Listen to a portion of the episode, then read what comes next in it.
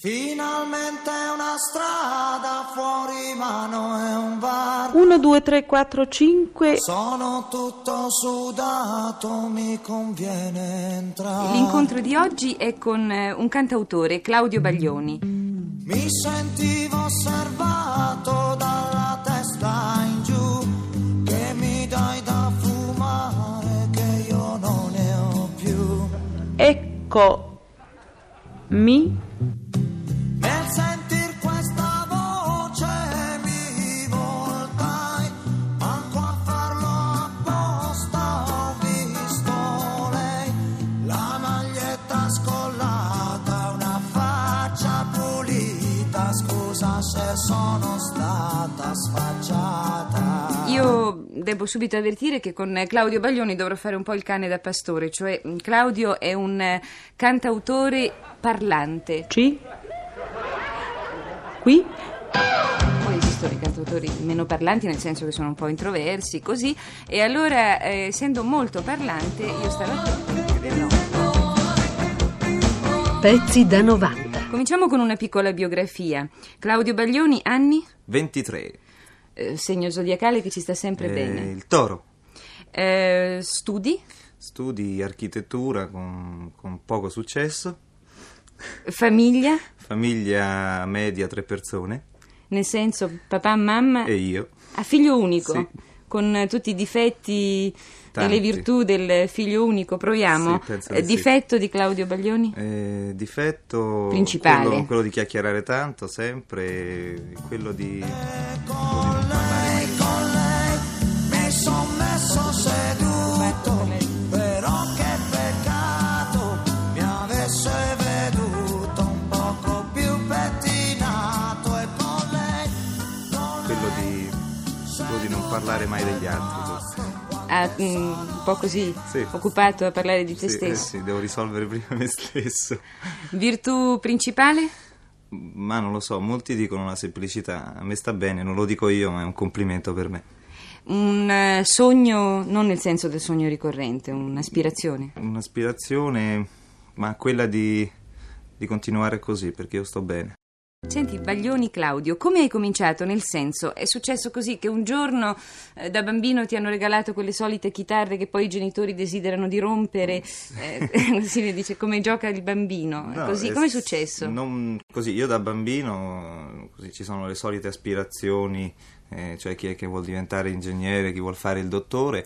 Io mm, volevo fare l'ingegnere, mi ricordo, quindi non- non- per carità di Dio non volevo, non volevo fare il cantante. Mi ricordo che a sei anni sono montato su una sedia e ho cantato la casetta in Canada. E lì fu anche la prima prestazione pagata perché mi offrivano continuamente aranciate, Coca-Cola, così ero molto contento. Come ti venne un raptus? Salisti sulla sedia lo so. così all'improvviso? Ma sì, sì, è stata una cosa. Avevi visto appena boh, allora lo strana. zecchino d'oro, non so No, ecco, no, successo. quelle cose no, perché quando avevo 4 anni io non erano molto in voga ancora, no? Cioè non, non erano in auge. Però così mi è successa sta cosa e poi siccome l'aranciata mi piaceva molto e io a 4 anni, eh, 4 anni quanto erano 5 forse, non, non avevo un capitale così da spendere in aranciate, così allora mi era presa ancora di più la voglia, no? Mi ero in un certo senso venduto alle aranciate e cantavo come un pazzo questa casetta in Canada. Sempre quella.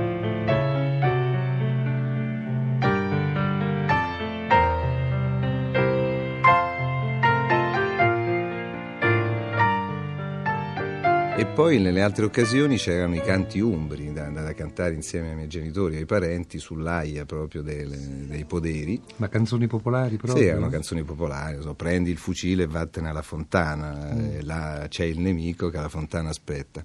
E io così con la mia vocetta di, di bambino cercavo di intonarmi a queste voci che erano rozze, però invece coltissime al tempo stesso, cioè riuscivano a fare delle armonie, delle armonizzazioni notevolissime. E poi in altre occasioni cantavamo quando prendendo il treno per ritornare a Roma, i parenti spesso ci davano, oltre vabbè, a delle verdure, le patate, anche degli animali vivi da portare a Roma per poi essere consumati nel tempo.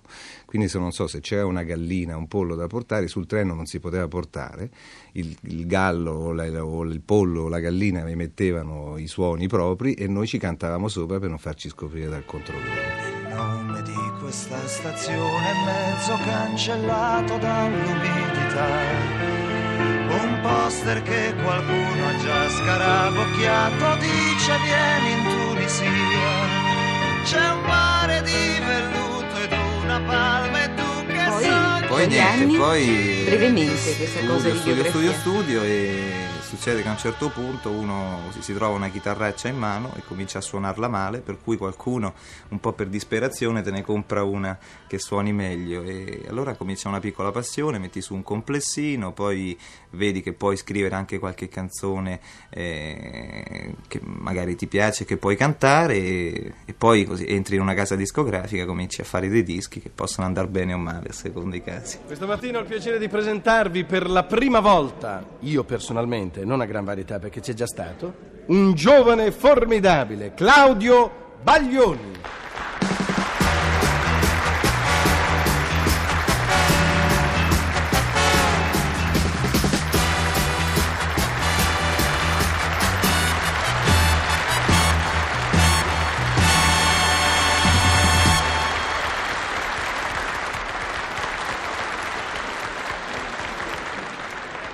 Buongiorno, ciao. Ciao. Come va?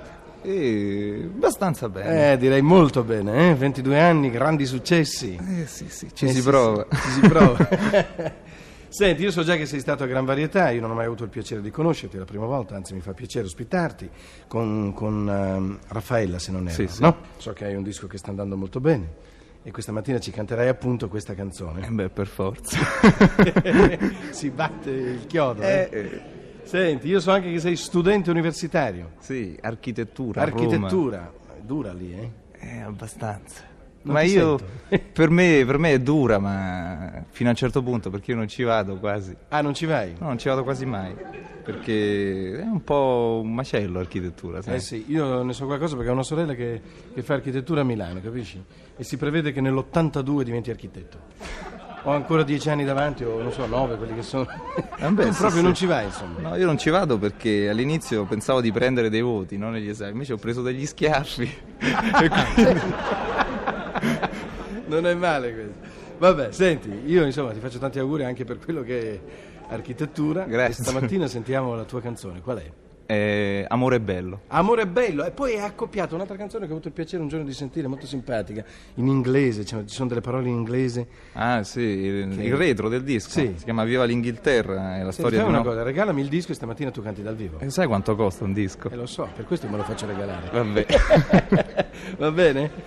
Ciao Claudio. Ciao, ciao. Ti ringrazio. Signori, Claudio Baglioni.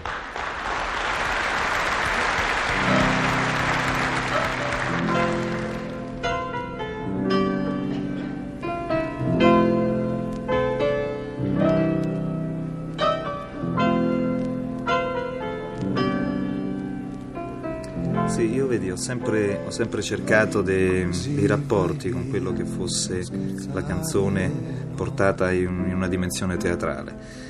E non ho fatto mai né composto mai commedie musicali, però ehm, ho fatto degli LP, degli LP di, di musica leggera e ho sempre cercato in questi LP di non raccogliere 12 canzoni o di fare un LP antologico in qualche modo, ma ehm, di, di narrare una storia, cioè di, di prendere un, un filo conduttore, di avere se non altro un inizio e una fine nelle, nelle storie che io eh, cantavo e che componevo.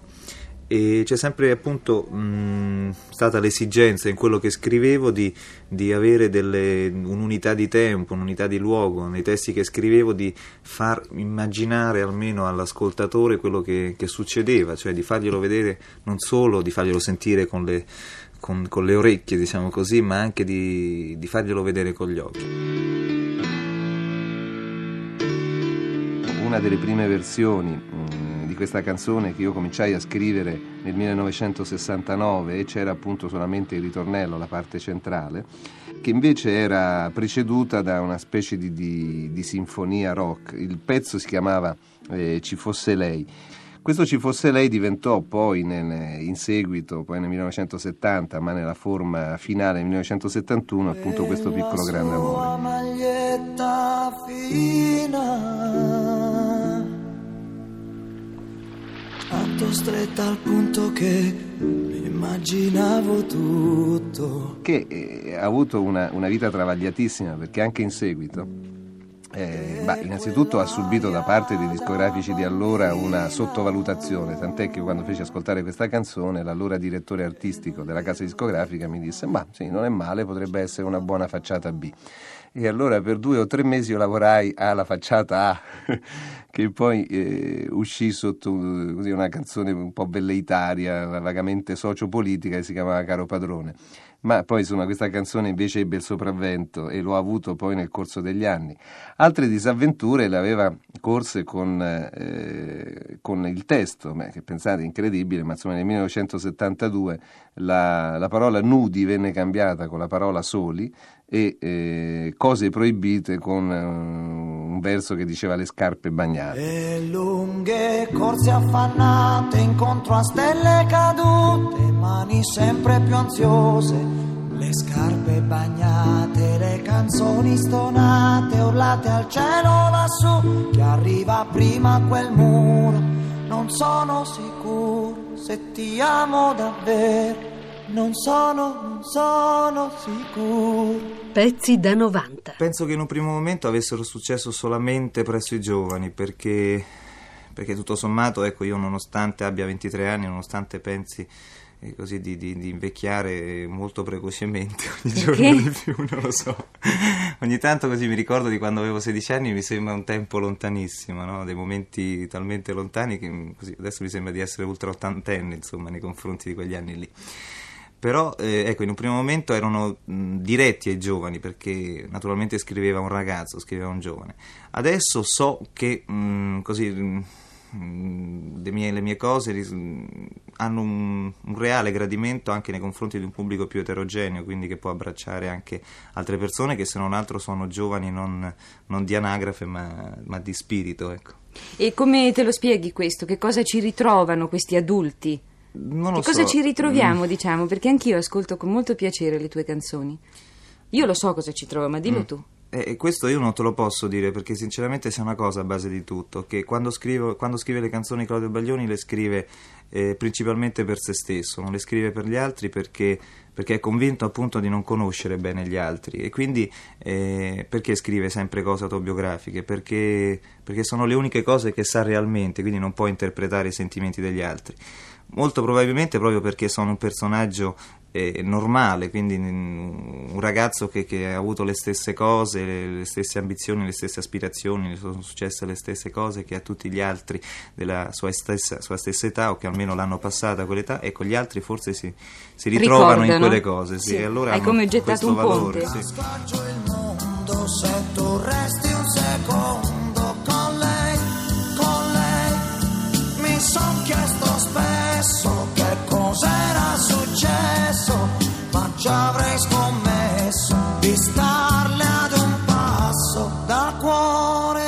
tecida90.rai.it